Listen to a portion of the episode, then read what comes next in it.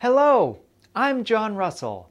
Today we are exploring two difficult sounds, f and v.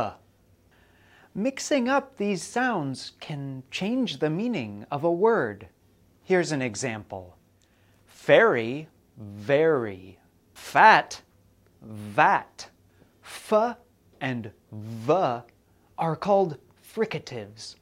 This means that as you push air from your mouth, you use your lips and teeth to change the flow of air.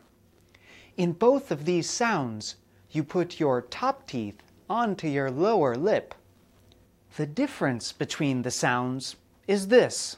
F is voiceless and V is voiced. In other words, you shouldn't feel your throat move when you make the F sound. But you should feel it move when you make the V sound.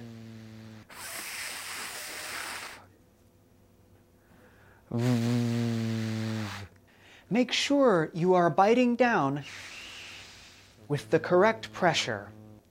Brad Nerium, a pronunciation expert, says you can also practice these sounds by focusing on the vowel sound that comes before f and v.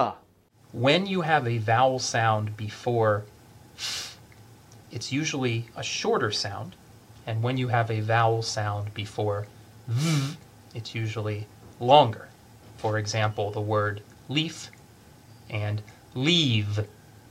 You can hear how the vowel sound in leaf is very short, but leave, it's longer.